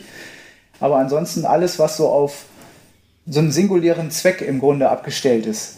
Da kann man ja aus dem Vollen schöpfen und alles auf diese eine Sache ausrichten. Das ist so vom Vorgehen in der Regel eher ein bisschen einfacher, als wenn ich immer so die ganze Zeit irgendwelche Konflikte auflösen muss in der Entwicklung. Ist so ein ähnlicher Konflikt auch, dass der Mix, also vielleicht auch jetzt gerade wieder bei Enduro-Reifen, wo es ja auch einerseits um Pedalierbarkeit, Rollwiderstand, du musst relativ, keine Ahnung, wenn ich jetzt an Enduro-Rennen auch denke, du musst in relativ kurzer Zeit möglichst irgendwo oben am Berg sein bei der nächsten Stage. Sprich, du willst ja auch einen Reifen haben, mit dem du halbwegs schnell berghoch oder in der Ebene fahren kannst. Und da habt ihr bestimmt auch die Krux, was Gewicht und gleichzeitig haltbarer Karkasse wahrscheinlich irgendwie angeht, oder? Also dass ihr da guckt, dass ihr, also wo seht oder wo legt ihr den Fokus drauf, dass es möglichst haltbar sein muss oder dass er möglichst leicht ist, oder versucht ihr da auch einfach genau den Mittelweg zu fahren? Ja, also da kommt jetzt zum Beispiel auch die Felge auch schon wieder mit rein, ne? Also jetzt auch über verschiedene Hersteller, wenn man jetzt jeder entwickelt munter seinen einen Reifen, wahrscheinlich kommen wir dann am Ende alle auf ähnliche Materialien und Aufbauten auch bei der Karkasse, und dann wäre man schon wieder am Ende. Aber wenn man das jetzt auch wieder einen Schritt zurückgeht und sagt, warte mal, ich muss ja diese ganze Kammer sozusagen, die besteht aus dem Unterteil der Felge und dem Oberteil des Reifens, wenn ich diese ganze Kammer betrachte, dann kann zum Beispiel auch eine Felge einen Teil des Durchschlagsschutzes zum Beispiel leisten, ne? Dann ist das Gewicht, das kann ich mir wieder beim Reifen sparen, sodass der vielleicht wieder etwas leichter, etwas flexibler aufgebaut sein kann, um dann besser zu rollen, geschmeidiger zu sein und so weiter. Also das ist schon so. Also es geht immer genau um diese Abwägung, wie viel Durchschlagschutz, Pannenschutz brauche ich, bis es dann zu wenig ist, um mich heile runterzubringen. Aber das ist immer genau diese Gratwanderung. Also ich habe schon sehr, sehr viel gelernt, muss ich sagen, über Reifenentwicklung. Jungs, habt ihr noch offene Fragen? Ich glaube nicht. Wir haben das vermutlich so für einen Einstieg erstmal relativ umfassend alles geklärt. Ja, aber du sagst es gerade, es ist halt so ich habe das Gefühl, komplexes Thema. Man könnte da wahrscheinlich eine ganze Season von Episoden draus machen. Das ultrakomplex, ich glaube, das ist das richtige Wort, Moritz. Ja, ich meine, selbst über den richtigen Reifendruck könnte man sich ja wahrscheinlich schon stundenlang unterhalten. Und wir haben ja jetzt hoffentlich heute auch alle gelernt, dass ein Reifen eben nicht nur ein rundes Ding mit ein paar Knubbeln drauf ist, sondern dass da ganz, ganz, ganz, ganz viele Komponenten zusammenkommen und zusammenspielen müssen. Und die Sachen, die man gar nicht von außen sieht, dass die eigentlich die entscheidenden sind. Von daher, ja, einfach sehr, sehr komplex. Ich glaube, das fasst es am besten zusammen. Ja, eine Sache ist mir doch noch eingefallen, und zwar auch noch zum Thema Reifendruck. Der Reifendruck ist ja grundsätzlich, habe ich öfter das Gefühl, dass viele Leute generell eher zu viel Druck fahren, weil sie denken, mehr Druck rollt besser und das ist dann insgesamt besser.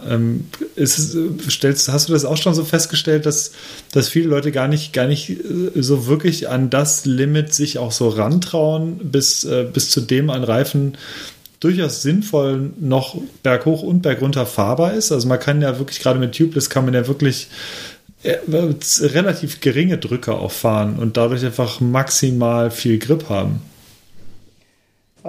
Ja, stimmt. Also ich kann nicht sagen, dass man das immer feststellt. Es kommt so ein bisschen auf den Erfahrungsgrad einfach an, ne? Deswegen, also ich glaube, die Leute, die alle viel fahren und einfach viel ausprobiert haben schon, die werden rausgefunden haben, dass sie eben, welchen Druck sie fahren können. Und das wird eher ein geringerer Luftdruck sein, der eben gerade noch ausreichend ist, damit du nicht ständig durchschlägst. Aber wenn man da etwas neuer jetzt unterwegs ist, dann ist schon eher die Tendenz so, dass da mit hohen Drücken gefahren wird, die vielleicht von der Seitenwand abgenommen sind, was erstmal nicht verkehrt ist. Das ist auf jeden Fall sehr sicher, ne? Denn diese Drücke auf der Seitenwand sind im Grunde eine Empfehlung für einen sehr, sehr schweren Mann, der einen sehr technischen Downhill viel zu schnell runterfährt, und dann darf der Reifen immer noch nicht abspringen. Dafür sind diese Drücke, also es ist eine Sicherheitsangabe. Eine große Absicht. Aber es ist eben nicht das, was dir so die beste Performance so vielleicht für deine Anwendung so bringt. Also von daher sollte man einfach den Mut haben, da auszuprobieren und eben im Luftdruck mal so lange runterzugehen, bis man merkt, oh, es lenkt sich schwammig, oder gut, wenn ich durchschlage, ist zu spät, dann ist es zu viel, dann ist es auf jeden Fall zu viel. Aber bis man merkt, okay, hier ist irgendwo eine Grenze, wo ich eben ein gut kontrollierbares, sicheres Handling habe, und jetzt merke ich irgendwie, dass der Reifen irgendwas macht und der Reifen schiebt sich einfach merkbar in den Vordergrund im Handling. Das sollte er nicht. Der Reifen sollte eigentlich irgendwie nicht bewusst zu merken sein sollte, einfach seine Aufgabe machen. Und das rauszufinden, wo diese Grenzen so sind für einen selber, das wäre einfach, das ist echt lohnenswert. Ja, kann ich mir vorstellen. Ja. Ich würde fast denken, dass wir mit dem Fragenhagel so ein bisschen durch sind. Also mir fällt auf jeden Fall jetzt gerade nichts weiteres für den ersten Moment erstmal ein. Fragenhagel, das schreibe ich mir auch mal auf. Ja, ich glaube, ich bin mir nicht ganz sicher. Ich glaube, das ist von irgendeinem Radiosender, habe ich es, glaube ich, mal gehört, die nennen, haben ein Interview, glaube ich, mal so genannt. Das hat aber jetzt, glaube ich, ganz gut gepasst. Ja, also wenn der Rest der Runde jetzt noch keine Fragen mehr hat, würde ich fast denken, dass wir mal das Thema Reifen so ein bisschen abschließen und zu unseren Rubriken kommen, so ein bisschen. Ja, das heißt ja, wir sind dann auch schon so gut wie durch, was aber okay ist, weil wir auch schon wieder hier fast 1,5 Stunden am Start sind. Wir sind jetzt schon echt ganz schön fortgeschritten wieder, ja. Der Wolf muss wahrscheinlich auch erstmal ein Glas Wasser trinken jetzt. Nachdem er so viel erzählen musste. Ich denke auch, lass uns in unsere restlichen Rubriken gehen. Die erste, die da immer heißt, schaut, was ich gekauft habe, oder Neuerwerbungen. Und ich würde mal sagen, wir machen das mal in der Reihenfolge, wie es hier bei uns im Paper steht. Hannes, erzähl du doch mal, was du dir so alles angeschafft hast zuletzt. Ich habe mir tatsächlich nicht viel angeschafft. Ich habe mir eine Box mit einigen Dosen Bier bestellt, die man so nicht im Laden kaufen kann. Und zwar auch von Brewdog. Der Anlass dafür oder dazu war ein gemeinsames Skype-Abendessen mit ein paar Freunden, wo wir uns das Gleiche bestellt haben und dazu. Und ich habe dann mich unter anderem um die Getränke gekümmert und deswegen hatte ich diese Box. Hattest du nicht schon mal so eine Box bestellt von Brewdog? Irgendwie im letzten Jahr? Ich habe da schon 2-3 Mal bestellt. Ich meine, dass du das schon mal erwähnt hattest hier, ja. Ja, kann gut sein. Ja. Okay. Ja, doch, das kann gut sein. Okay.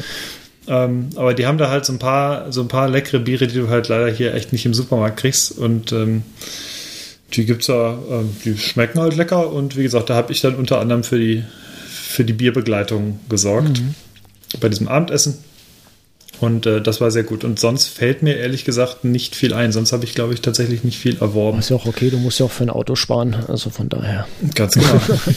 Moritz. Ich habe mir eben ein Focaccia Paesana Speziale hier von so einem kleinen Italiener in Mainz gekauft. War überragend lecker. Kann ich auch nur empfehlen. Jetzt habe ich auch schon meine Empfehlung vorweggenommen. Aber das ist die Piccola Salumeria Stella in Mainz. Beide Daumen hoch. Ich sitze gerade mit beiden Daumen oben vor meinem Mikrofon. Bild bitte. Ja, also ich gerade jetzt so in überwiegend Homeoffice-Zeiten mache ich das mittags sehr gerne, mir da mal was zu holen. Das nächste Mal werde ich ein Bild davon machen und das hier im Podcast verbalisieren. Perfekt. Ja, ich habe mir wieder was für die Werkstatt gekauft. Ich hatte letztens erwähnt, dass ich mir, ich weiß gar nicht, was das letzte war, ich glaube der Schrubhobel, den ich mir gekauft hatte, dann hatte ich auch gesagt, hey, ich habe jetzt genügend Hobel. Aber ich habe mir nochmal 2 neue Handhobel gekauft in den letzten 2 Wochen. Ich konnte nicht widerstehen. Und die sind so geil. Verlinke ich in den Shownotes. Großartig. Ein Bankhobel Nummer 5 und eine Raubank Nummer 7. Wer weiß, was das bedeutet, der weiß, was das ist. Und es ist geil. Ich brauchte das unbedingt. Hab die auch schon am Wochenende nutzen können. Ich habe unsere Bank, die vorm Haus steht, mal so ein bisschen auf Vordermann gebracht. Die stand jetzt 3 Jahre lang draußen, hat angefangen ein bisschen zu verwittern, und jetzt habe ich die Sitzfläche und die Lehne einmal wieder glatt gemacht, und alles ist gut. Und ich habe mir einen neuen, so einen Brustgurt gekauft für den Herzfrequenzsensor. Da hat sich tatsächlich die Beschichtung abgelöst, die auf der Haut aufliegt, die das, ja, ich denke mal, die diesen Widerstand misst. Und der hat immer Aussetzer gehabt zum Schluss, und jetzt habe ich mir für einen Zehner bei eBay so ein Ding als Ersatz gekauft. Das ist ziemlich cool, funktioniert. Dann braucht man nicht die ganze Elektronik mitkaufen. Man kann die heutzutage mit so Druckknöpfen einfach austauschen. Ganz gute Sache. Das geht das. Ja, je nach Hersteller, aber so Garmin und Polar und so, die haben alle einen so ein Standardmaß. Die sind 45 mm auseinander, die beiden Druckknöpfe, und die kannst du dann untereinander tauschen. Das ist ganz praktisch. Ja, cool. Yep. So, Wolf, du hast jetzt ungefähr gehört, worum es geht hier in dieser Rubrik. Erzähl mir doch mal, was hast du dir denn in den letzten 2 Wochen seit unserer letzten Episode gekauft? Ich habe mir tatsächlich so diese In-Ohr-Kopfhörer, diese Bluetooth-Kopfhörer mal gegönnt. Von Teufel gibt es sie. Die sind gar nicht so teuer und funktionieren super, haben vielleicht nicht so viele Features wie andere, sind aber sehr unkompliziert in der Handhabung. Ja, einfach ein schönes, einfaches Ding, einfach zu gebrauchen. Perfekt, sehr schön. Ich brauche auch bald neue, meine sind auch durch, meine Sportkopfhörer. Dann kommen wir zu den Empfehlungen. Da sieht es ja noch relativ leer aus in der Liste. Hannes ist der Einzige, der was eingetragen hat. Erzähl mal. Ich habe 2 Videos, also was ganz Simples, und zwar eins heißt Speedriding Through an Alpine Resort. Das ging auch gestern schon hier bei uns im internen Chat ein bisschen rum, das Video. Es ist mit einem Athleten, der heißt Valentin Deluc, denke ich, heißt er, und er ist durch ein französisches Skiresort oder in einem französischen Skiresort unterwegs, allerdings nicht einfach so mit Skiern, sondern mit Skiern und so einem Paragliderschirm. Und es ist komplett irre, weil der Typ Luft-Action und Action auf Schnee auf so eine kreative und auch sehr gefährlich aussehende Weise verknüpft. Der fliegt also mit diesem Paragliderschirm durch dieses Resort und grindet unter anderem dann die Kabel von der Gondel und weiß ich nicht, fliegt halt so knapp über die Dächer, dass der Schnee da spritzt und bonkt irgendwie mit den Skiern an die Wände dran. Also es sieht komplett wahnwitzig aus und ist für mich so in der Kombination, habe ich das noch nie gesehen. Das wollte ich empfehlen. Also ein sehr sehenswertes Video, 3 Minuten lang. Und das zweite ist ein Video von einem Musiker namens Lorenz Rode. Das ist, glaube ich, ein deutscher Musiker, und der erklärt mit einem Song die sogenannte Talkbox. Und eine Talkbox ist, ich weiß nicht, ob ihr das Ding kennt, das ist so ein kleines Gerät, so ein elektronisches, so eine Box, die Geräusche, die man beim Reden macht oder wie es im Mund formt, im Prinzip digitalisiert. Und das Ganze kann man, wenn man das Ganze an ein Keyboard anschließt und wenn man dann spricht, kann man das über das Keyboard so machen, dass es so klingt, als würde man, also ihr kennt bestimmt das Lied Around the World von Daft Punk. Around the World, Around the World. Das ist eine Talkbox. Und da erklärt er sehr eindrucksvoll, wie das funktioniert, und es ist gleichzeitig ein totaler Ohrwurm, weil er das Ganze in musikalischer Form macht. Und ja, klickt euch das an, es ist sehr, sehr sehenswert und hörenswert, und ihr werdet einen Ohrwurm davon haben, und es dauert 4 Minuten 14 und es ist bei uns in den Shownotes verlinkt. Das klingt spannend, sehr cool, Hannes. Mega. Moritz?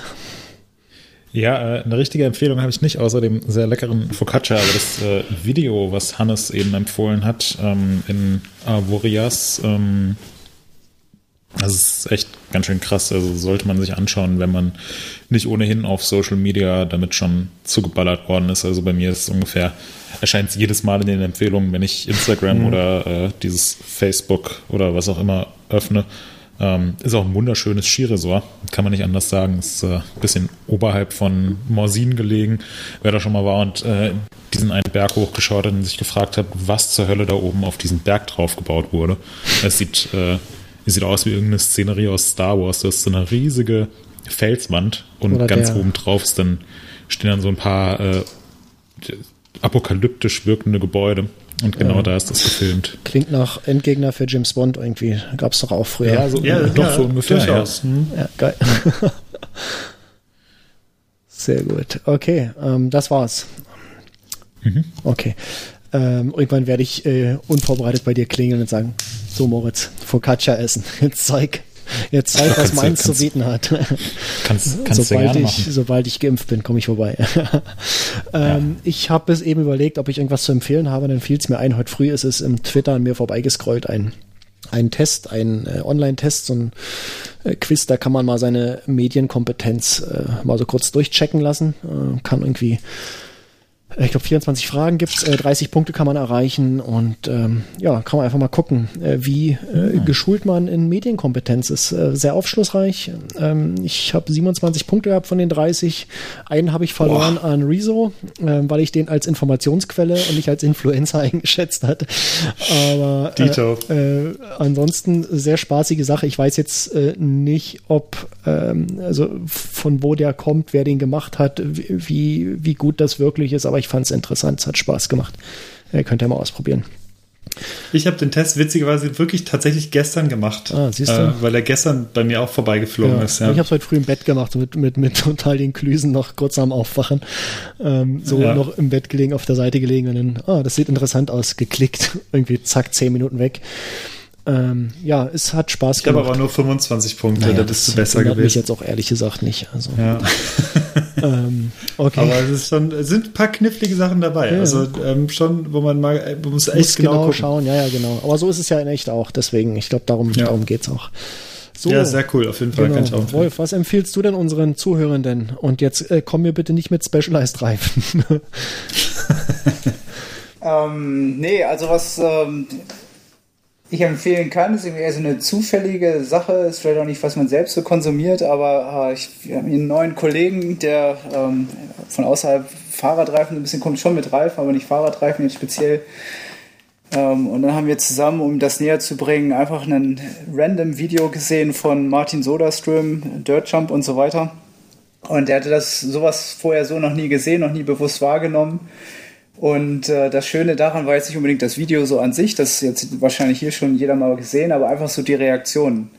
Also war der Spaß daran eigentlich eher sowas zu zeigen, irgendwie wie bunt die Welt der Fahrräder eigentlich sein kann und dann einfach so diese Reaktionen zu sehen. Das kann ich empfehlen, einfach mal irgendwie wem anders irgendwie was zeigen und dann irgendwie an der Freude, die dann aufkommt, einfach teilhaben.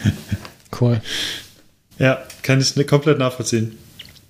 Also das ist tatsächlich mal witzig, weil die auch einen ganz anderen Background dann eigentlich haben. Das ist ein bisschen so, wir hatten Fabio Wittmer vor ein paar Wochen hier zu Gast, dem haben wir auch so die Frage gestellt, oder der kennt das auch immer so, diese Live-Reaktion, wenn der halt dann so eine krasse Treppe runterspringt oder so und die Leute komplett fassungslos, weil sie es gar nicht einschätzen können.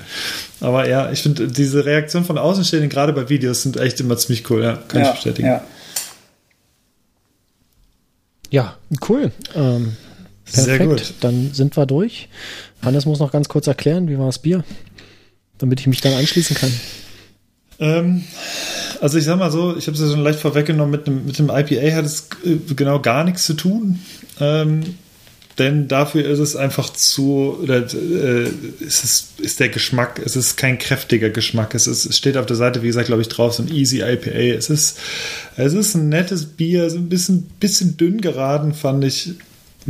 Aber, und man kann es auch nicht mit den klassischen Brewdog-Bieren so vergleichen. Man merkt schon, da haben sie irgendwie so ein bisschen gespart.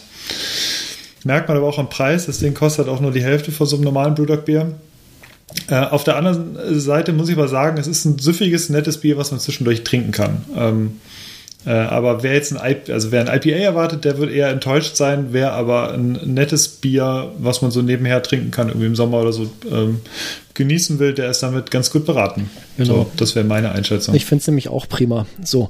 Und ich würde auch nicht sagen, dass sie da gespart haben, sondern ich würde eher sagen, sie haben es der Zielgruppe so ein bisschen angepasst. Also den Leuten, die sonst vielleicht dort das Bier kaufen, weiß ich jetzt nicht, will niemandem zu nahe treten, aber ich fand es wirklich okay und ich möchte mich da nochmal ganz doll bedanken beim Bacon Cookie / Matthias. Das, weiß nicht, dürfen wir den Namen sagen? Definitiv. Ich piep's einfach raus nachher.